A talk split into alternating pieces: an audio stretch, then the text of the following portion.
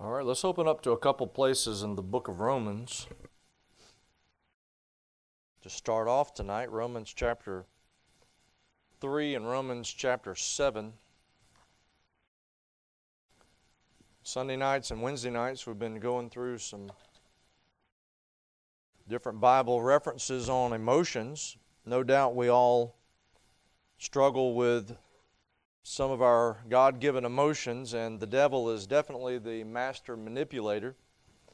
And if you're not careful, these emotions that are uh, so much natural and, and common can be twisted and used for bad, and we've seen that with others. And tonight we're going to look in Romans 3 and Romans 7 and study an emotion that's real common and has both a positive and a negative side to it, as these others Romans chapter 7 and then Romans chapter uh, 3.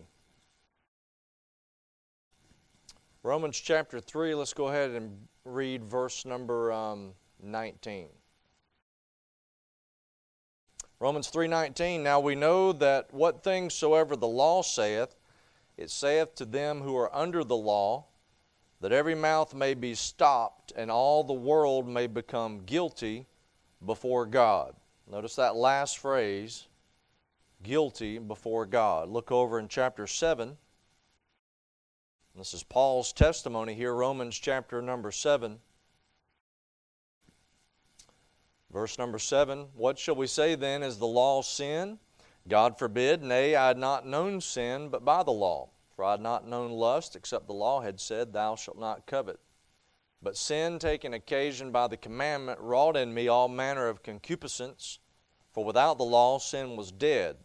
For I was alive without the law once, but when the commandment came, sin revived, and I died. And the commandment which was ordained to life, I found to be unto death.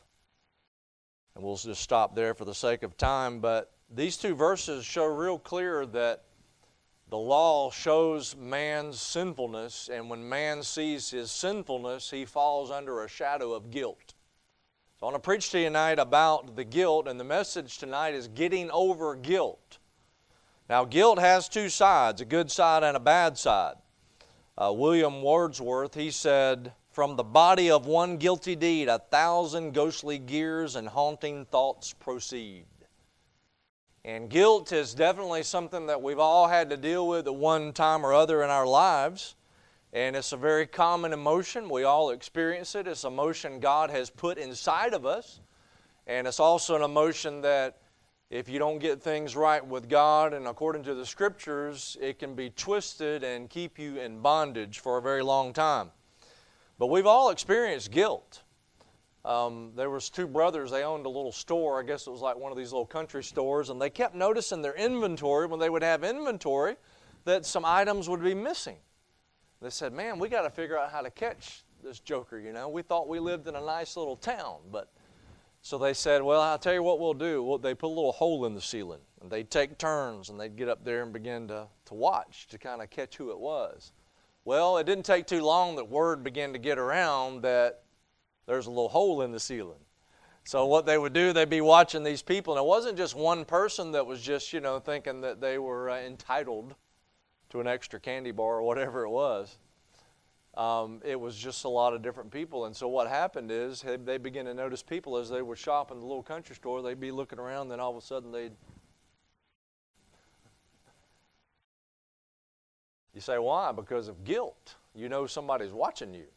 It's kind of like the little boy with his daddy back in the day when probably the depression days and they were in a walking down the road and his dad said, "Come on, son." They jumped over the fence and went into a watermelon field. And he he said, "All right." And he looked this way and he looked that way and looked behind him and he goes, "Dad, there's one place you forgot to look." God's watching you. And when that sin is magnified by the law, the law says, Thou shalt not covet. And then when we covet, we're caught. It's kind of like when those sirens go off behind you. And you know you had to pedal to the metal. it's like guilty. Guilty as charged. So let's consider the situation. Let's think about it this way. Because on the one side, obviously it's positive, but on the other side it's negative, and we want to look at these things. So, the grip of guilt, think about it this way. Thinking of Brother Will here, he's got a grip. The men in here shake his hand. Ladies, don't shake his hand. You'll, you'll be at TOC. The man's got a grip, and he can hold on. I don't know how long he can hold that grip, but guilt can get a grip on you. It's a strong grip. So we need to consider the situation to look at the options because we have two. We have conviction from the Spirit and or condemnation from Satan. Those are the two options. So, uh, conviction from the Holy Spirit, we read these verses. Obviously, that's pretty apparent. James 2, verse 10 says, Whosoever shall keep the whole law and yet offend in one point, he is guilty of all. And so the Holy Spirit uses the Bible to convict of sin. I think we understand that. But on the other side, we have the condemnation from the devil. Let's go to Matthew chapter 12 and notice the Pharisees here who were pretty much employed by the devil himself. Jesus said, You're of your father, the devil. Look in Matthew chapter number 12. The Pharisees get all upset with the disciples because they're eating on the Sabbath day, and Jesus rebukes them, puts them in their place here. And notice what he says in verse number 7.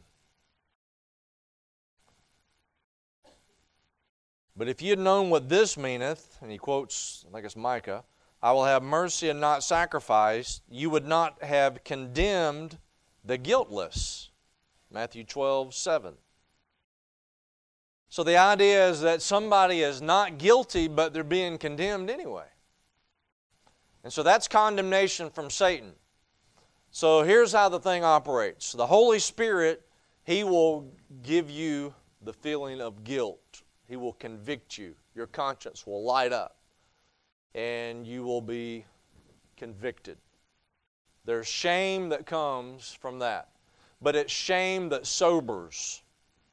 And He convicts you so He can reclaim you, so you can repent, and so He can restore you. That's the whole purpose of the Holy Spirit calling you out on it. And if you've even if you don't read the Bible much, you have a conscience. Romans chapter number 2 talks about the Gentiles.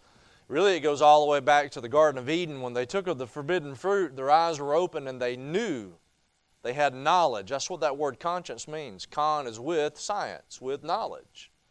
So that dispensation of conscience, where they have the knowledge of knowing something's wrong, comes right after they've sinned.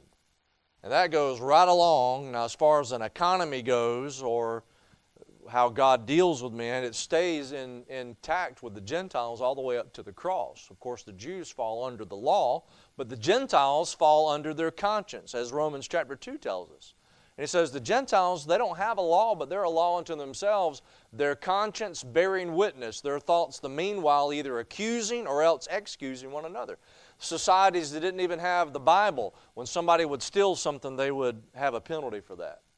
Sometimes in some societies, if they stole something with their hand, they'd find out which hand they stole it with and they'd chop their hand off.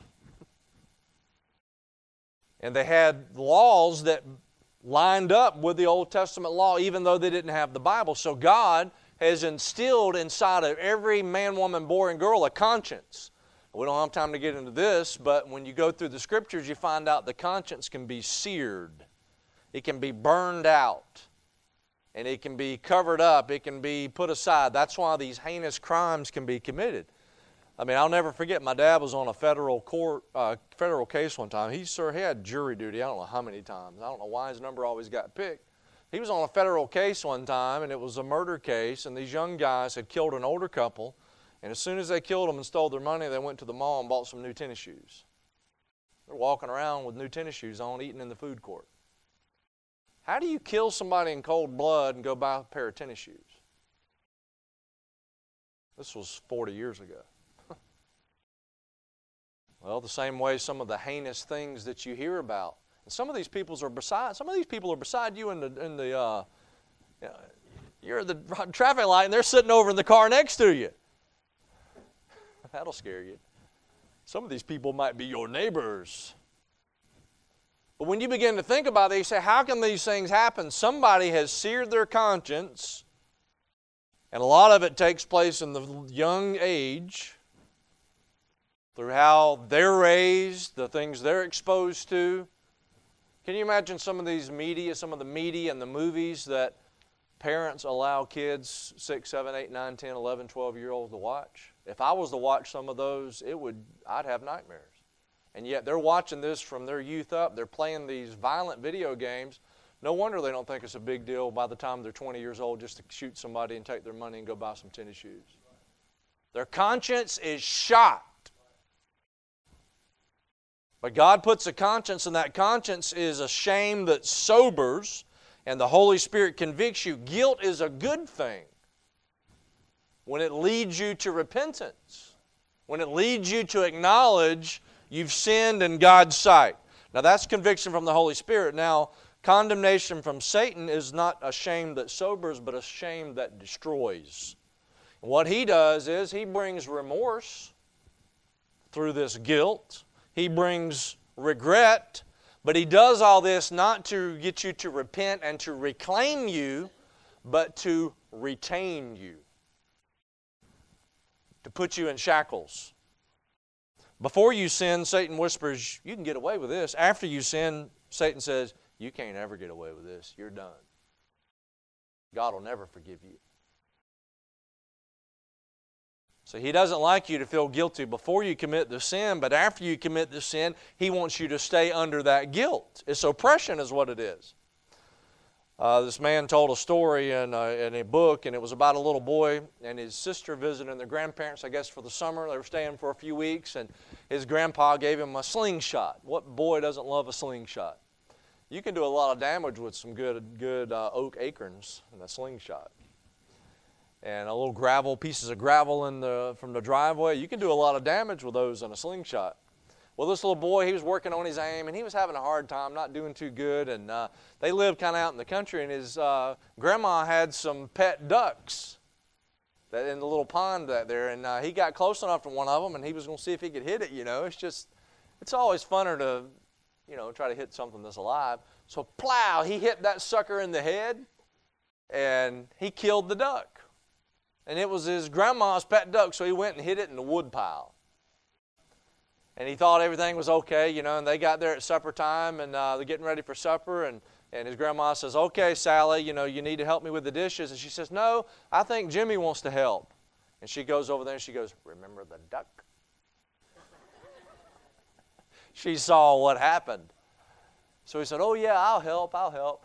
so he helps get everything ready. Then afterward, you know, "Okay, Sally, help wash the dishes." And she goes, "No, Jimmy said he wanted to wash dishes." And she looks over at him. So this goes on for several days. All the chores and everything. She just keeps saying, Remember the duck? You know. And finally he breaks down. He runs to his grandma. He can't take it anymore. He can't wash another dish, you know. And he says, Grandma, I killed your duck, you know, and, and all this. And she says, Jimmy, I saw the whole thing from the kitchen window. And I was upset at first, but I forgave you.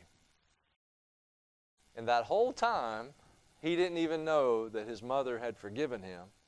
And he was living in that bondage. And she said, I forgave you. I was just wondering how long you were going to let your sister make a slave out of you. and I wonder how many Christians allow the devil to make a slave out of them. Remember the duck? Remember the duck? So here's the way to handle and tackle this. Okay, First John chapter 1, let's look at this passage. A great passage of Scripture. First John chapter 1. And we sang a few songs tonight that really go along with this. But notice in First John chapter 1, which deals with fellowship, 1 John chapter 1, verse 3, he mentions our fellowship with the Father and with his Son Jesus Christ. Look in verse 4, 1 John 1 4. And these things write we unto you that your joy may be full. This then is the message which we have heard of him and declare unto you that God is light and in him is no darkness at all. If we say that we have fellowship with him and walk in darkness, we lie and do not the truth. But if we walk in the light as he is in the light, we have fellowship one with another. The blood of Jesus Christ his Son cleanseth us from all sin. If we say that we have no sin, we deceive ourselves, and the truth is not in us. If we confess our sins, He is faithful and just to forgive us our sins and to cleanse us from all unrighteousness. If we say that we have not sinned, we make Him a liar, and His word is not in us. So here's the thing to do if you're guilty, if you feel guilt for sin that you've committed, this is the recipe right here. Let's confess the sin. Get it out there open to the Lord. Notice exposure to the light. You see that in the context. We walk in the light as He is in the light. Darkness can't exist around the light. The darkness has to flee when the light comes. There's not a thing that the darkness of nighttime can do when that sun comes over the horizon. As bright as the moon wants to control the nighttime, the moon pales in comparison when that sun comes up over the horizon. And so when you get into the light of God's Word, there's exposure to the light. And of course, conviction comes from exposure to the light. John 8, verse 9, you don't have to turn there, but this is the only time that word convicted shows up that I could find. And it says this in John 8, 9. This is the passage you remember when the Pharisees brought the woman that was taken in the act of adultery. They threw her down in the midst there, and they said, The Bible, the Moses says we're supposed to stone, stone her, but what do you say? And Jesus wrote some things on the, the ground. And then he said, He that was without sin, let him cast the stone. But when he wrote on the ground, the Bible says they heard it. And being convicted, John 8, verse number 9, being convicted by their own conscience, went out one by one I don't know what he wrote on the ground. Do you have an idea? Let me know. He might have wrote the name of their girlfriends. Or he might have wrote the name of the, the guy, because the Bible says in the Old Testament law you bring the adulterer and the adulteress. They just brought the adulteress. If she was taken in the very act, surely they had the guy. Maybe it was one of them standing there, and he wrote his name out. I don't know what he wrote. But the thing is, they were convicted by the, the light exposes that. So here's the thing if you you have guilt, then open up the light of God's Word, let the Scripture expose you. And there's conviction, and then there's clarity. And light bring, brings, blings, right? Light blings clarity.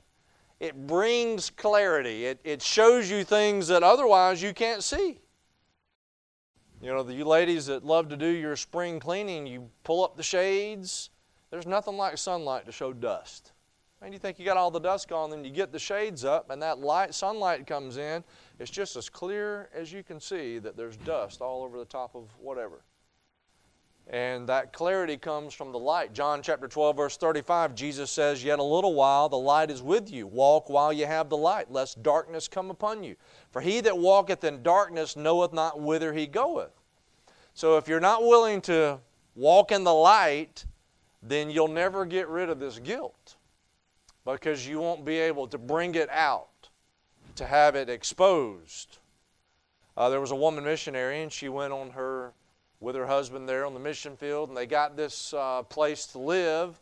And um, I, I might have told you this. I don't know if I told you this before or not. But anyway, they got this place to live, and you know how some of those properties are, especially in third world countries. They're normally not clean, so she begins to start cleaning and and she gets a lot of things clean. And finally, she's like, I got to get this floor clean. And she gets to cleaning and cleaning and cleaning and cleaning, and it's not coming clean. And finally, the, the neighbor next door walks over and says, uh, I'm sorry to tell you this, honey, but uh, that's a dirt floor. You're not cleaning that dirt off of that floor. And so, when you don't have exposure to the light, you can't have the clarity to see the dirt. And then we have, look in 1 John chapter 1, we have not just exposure to the light, but expressing the expressing of our sin to God. This is confession. Conviction, clarity. Notice confession. 1 John chapter 1, look at what it says. If you don't know this verse, you need to memorize it. Look in 1 John chapter 1, verse number 9. If we confess our sins, He's faithful and just to forgive us our sins and to cleanse us from all unrighteousness. Now that's confessing your sins to God. I don't want you to come down here in front of the church, turn around and start giving the church your dirty laundry. We don't want to hear your dirty laundry. I don't want you to hear mine. I don't want to hear yours. Think the best, forget the rest. But if you confess your sins to God, He will cleanse you. Notice it says He's faithful to do it, but He's also just. That's a legal term. the justice of God. He's bound by his own nature of being a just and holy God. When you come on the basis of the blood of Jesus Christ, he has to forgive you. He can't hold that over your head. So we have this confession of sin. And by the way, an, an admission of sin is not a confession. A confession gets into these things. Number one, it's uh, you confess it specifically. Lord shows the light up on your sin and says, You did such and such, and instead of dodging it and ducking it and going around, you say, Yes, Lord, I did that. Instead of just, I have sinned. Well, what did you do? Okay, Lord, I did that. Confess it specifically. Confess it immediately. You know, when you get something in your eye, you don't say, you know, I, think I'll, I'll get that out tomorrow. You know, my eyes watering, it's all red, you know, I'll get it out tomorrow. No, man, you got this irritation in your eye, man, that's a very sensitive thing. You go and you wash it out immediately. The idea is that when you have that light and it exposes the dirtiness, some of you ladies, you're maybe some of you guys, you're neat freaks and you want to have things clean. You pull the shades up and you see, oh man, this is dirt. You've got to clean everything now. My theory is just get the broom and sweep it under the couch. the Problem is, it's still under the couch.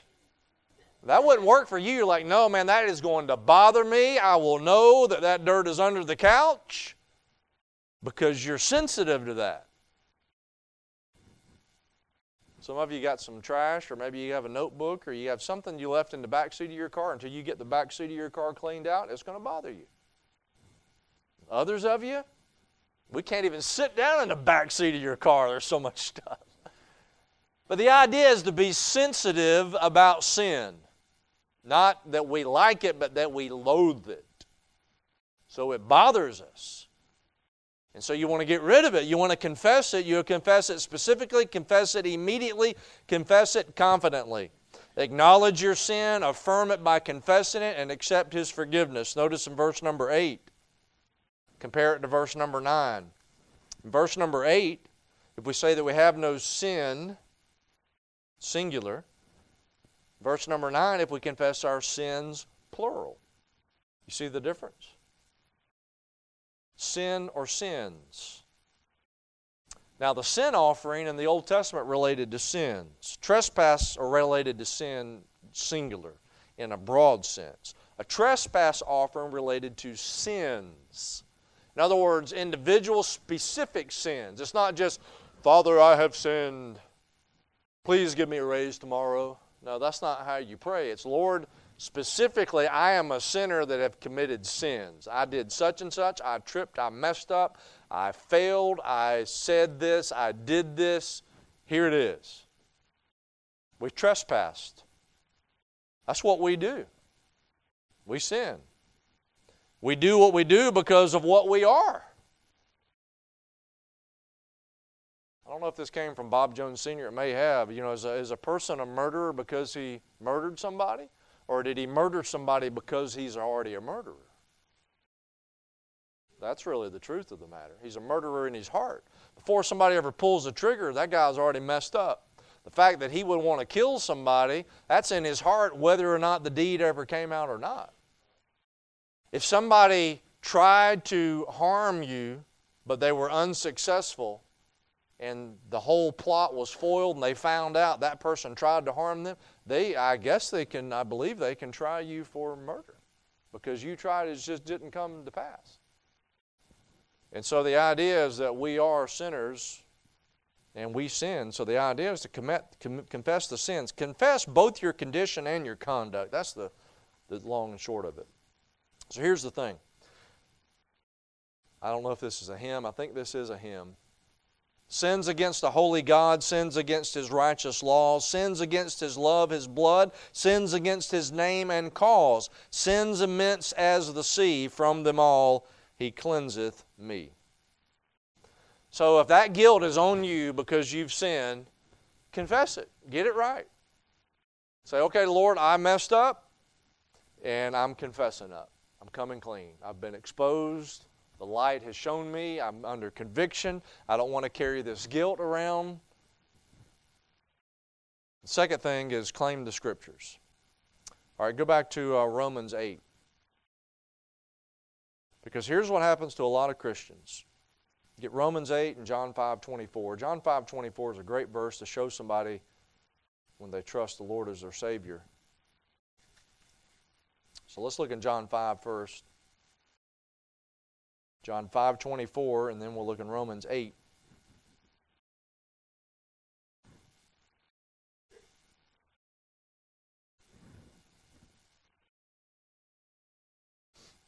John chapter number 5, look in verse number 24.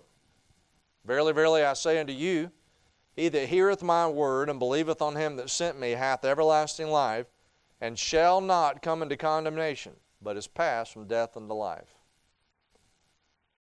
So when you're saved, you're not going to come into condemnation.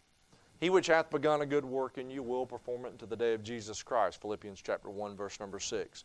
We have everlasting life. We don't have everlasting condemnation now. We're saved. Condemnation is the same word for damnation. To be damned is to be condemned, to perish. And so we're free from that. Now, I don't think I have any argument on that. I heard one amen. you're saved, you're free from condemnation as far as hell goes. So, why do you fall back under that condemnation of guilt of your sins then? Now, if you've not made those things right as far as sonship and your fellowship, you have to understand the difference between the two. If you're saved, you're a child of God. There's no sin that you can commit that's going to change that. Just like some of your kids, if you were to go and you take them and they do DNA tests, they'll say, Yep, the hospital was right. That's your baby. that's your kid. There's nothing anybody can do. The person can go and try to have a name change. They can say, I disown you. I'm going to move to another state, never talk to you again. It doesn't change the fact that you're in that family. When you're born into God's family, you're in His family. However, fellowship is a whole different ballgame. You can get out of fellowship because you don't confess your sins and make things right between you and the Lord. Romans chapter number 8.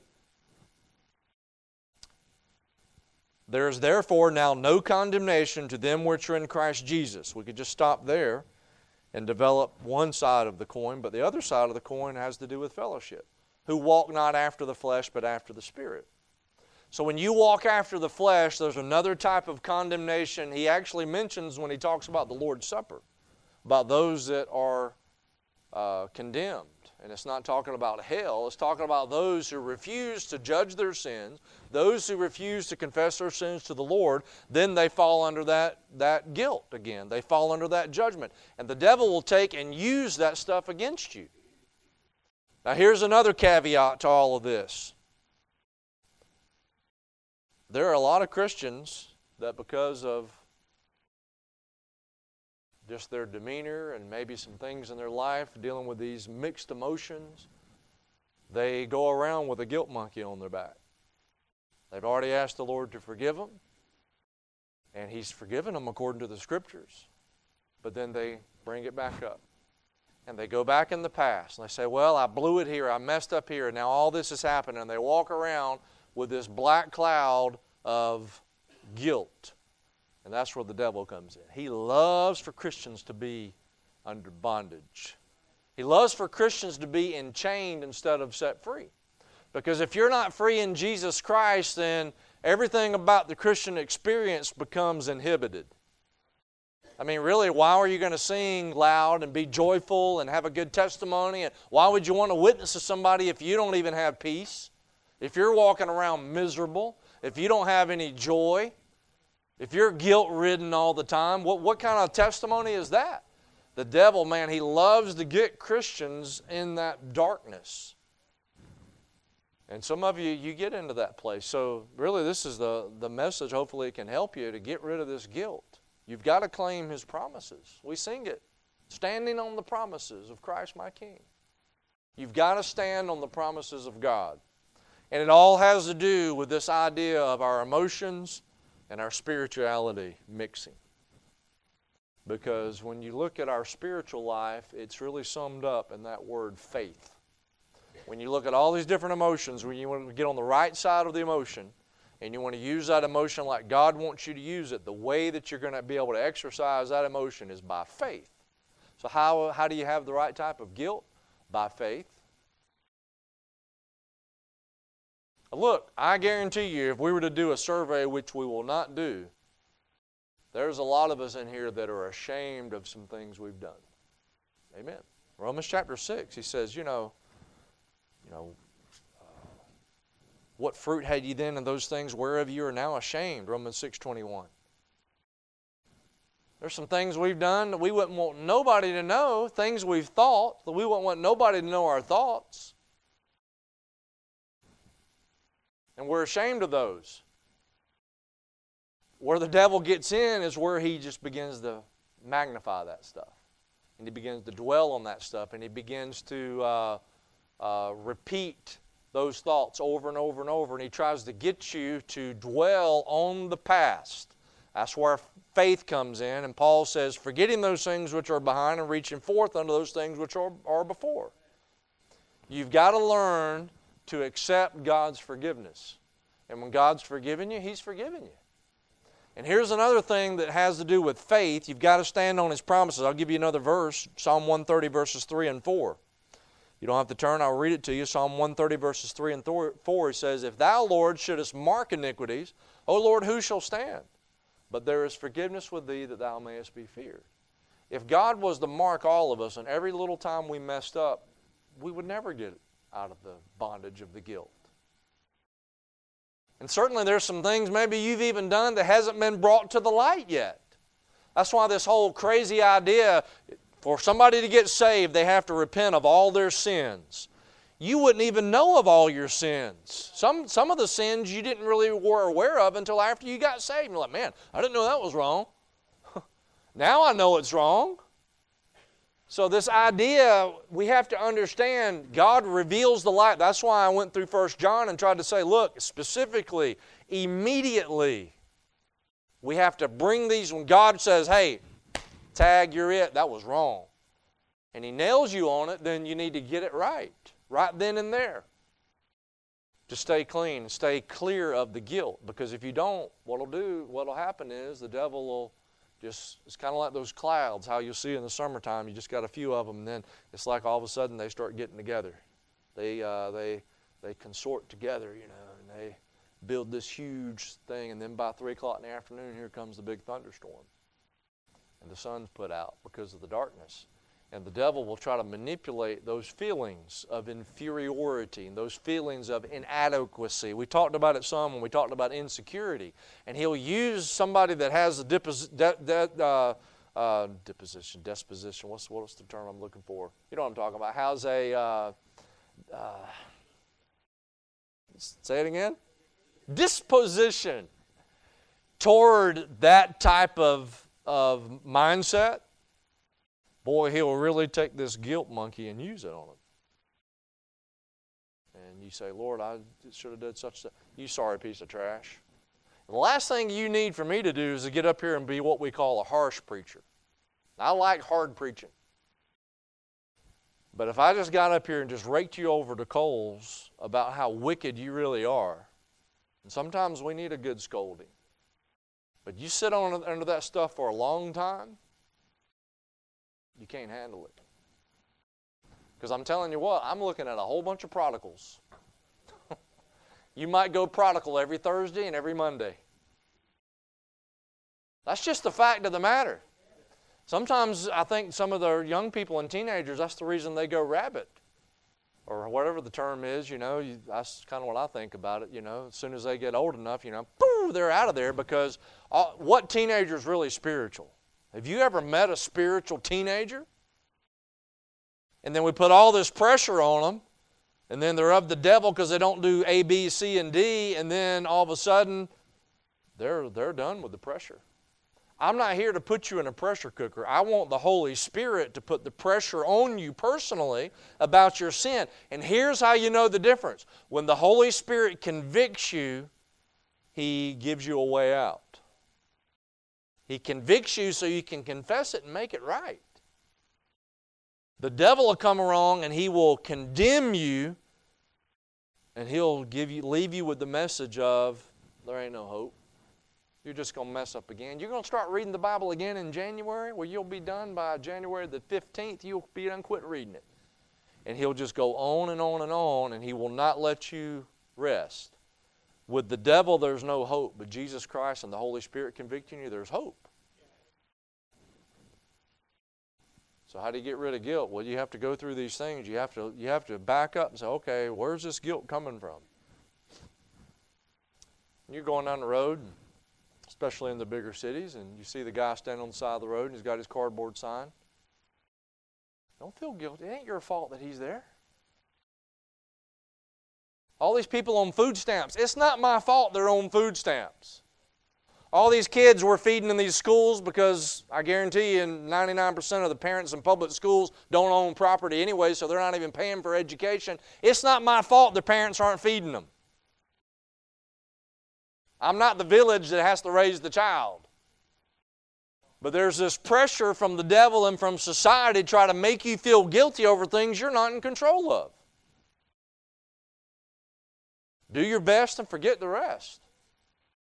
And I know you can go on both sides of this coin, and I'm preaching it on the one side, so later on I'll preach it on the other side. We do have a responsibility, and we do need to take up a responsibility of getting the gospel out, the responsibility of helping others. I, I get all that. But I'm on this other side real quick, and I want you to understand the devil will try to guilt trip you into all kind of things. I've been in churches that some of you have been in churches that way. I was in a church one time, we had a big program Wednesday night. We'd have around 100 kids plus every Wednesday night. And it was, I mean, it wear you out. It was two and a half hours every Wednesday we worked. We would have 30 to 40 teenagers, 13 and up, two and a half hours. That's a lot of work. And we had a lot of other workers for all the other programs, and some of you been in churches like this. Not to say that's wrong. But when you get a small church, and you've just got a handful of the Peter Jameses and Johns that are doing everything, and then you begin to make everybody feel guilty because they want to take a break because you know you're in church five nights of the week. Uh, according to the Bible, the dispensation of family comes before the dispensation of the church. Amen, amen. I want you in church, but you have an obligation to your family.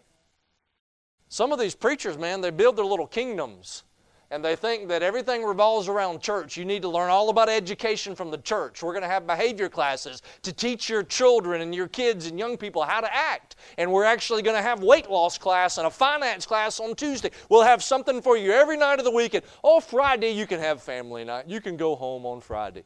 That's not how we're going to do things around here. You've got a Bible and you've got the Holy Spirit. Don't fall into this idea, and I've seen it in churches, and you have too, where the pastor pulls a big guilt trip on people.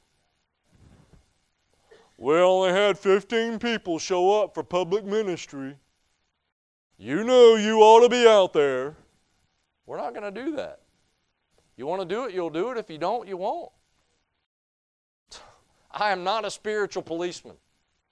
I'm a messenger, and I hope the Holy Spirit convicts you, and I hope the devil don't get in this thing and try to guilt trip you. I'll give you an example. Some of you ought to be ashamed. This is the example. I don't want you to get confused. Some of you ought to be ashamed. This is a missions conference I'm preaching. It's coming down to the end of the sermon. I've shown you all these pictures of these little kids with big bellies and everything. All these missionaries don't have any money. How much money did you spend on dog food the last two months? Did you buy bacon that cost $10? And you could have put $10 in the offering plate to buy Bibles for somebody. Call yourself a Christian. See how the thing goes? Man, it starts to sound like good preaching, don't it? You have to watch that kind of stuff, I'm telling you. But don't let the devil guilt you into the bad way. Here's the, here's the thing. Claim the scriptures. Number one, you're forgiven. 1 John chapter 1. Number two, you're free.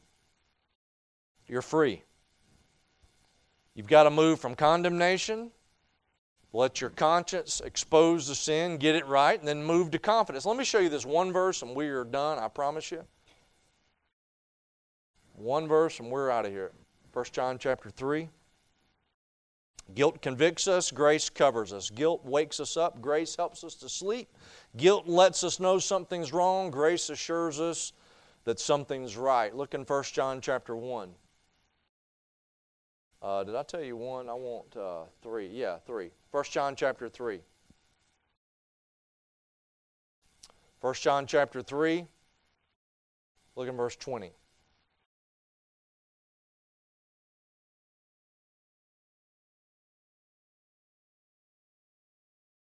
For if our heart condemn us, God is greater than our heart and knoweth all things. There's that confidence, verse number 21. And so you fall under that guilt. You've got to claim His promises. You confessed it, you forsook it, you turned it over to Him, and you backed up and you evaluate it. You say, Well, preacher, I don't know if this is a false guilt or if it's real guilt. Well, if it's that big of a deal, judge it, number one, by the Scriptures. If it's a, a, a huge deal in your life, maybe get some advice from somebody. Say, Look, am I looking at this thing wrong? Now, if it's a situation where you say, you know, I'm going to go to church once every six months, and I just don't know if I'm feeling bad because I don't only go to church once every six months, I can give you the answer to that real quick. But you get into some of those gray areas, sometimes you need to back up and say, okay, am I falling under this false guilt? Ladies and gentlemen, if you've confessed your sins and you've put it under the blood, the Lord forgave you. You need to claim His promises. There was a man named Handley uh, Page, and he was a pioneer in aviation. And, uh, he was flying one of these small planes, and he kept hearing in his headset this gnawing noise. And he realized as he began to watch some of his instruments bounce that something was going on. And he's like, oh no, I've got a rat in here gnawing on these wires. So then he thought real quick how he can solve the problem. He just kept going higher and higher and higher and higher. Altitude. So he got to the place where he could hardly breathe. The gnawing stopped, and he came down. And when he got down, right behind the cockpit there, he found the dead rat. So what, what are you talking about? Some of you have that guilty conscience, that thing's on you. You know what you need to do? You need to get higher. You get closer to Him. And you confess it to Him, you get the light on the situation, and that other stuff, it'll, it'll, it'll dissipate the darkness. Just get closer to Him. Let's pray. Lord, thank you for the passages of Scripture. I pray for my brothers and sisters, maybe somebody here tonight that's under some, some guilt, and they don't need to be. They've confessed it, they've forsaken it. God, help them to claim your promises. Lord, help us to recognize good guilt that comes from your Holy Spirit that convicts us so we can get things right. But Lord, help us not to be in bondage to this false guilt. I pray, God, you'd help us to be able to have the discernment from the Scriptures to recognize the difference, Lord. Thank you for the blood that cleanses us from all sin. Thank you for the songs we sang tonight that emphasize that. And we thank you for these Scriptures. I pray you'd help us through the rest of the week now. In Jesus' name we pray.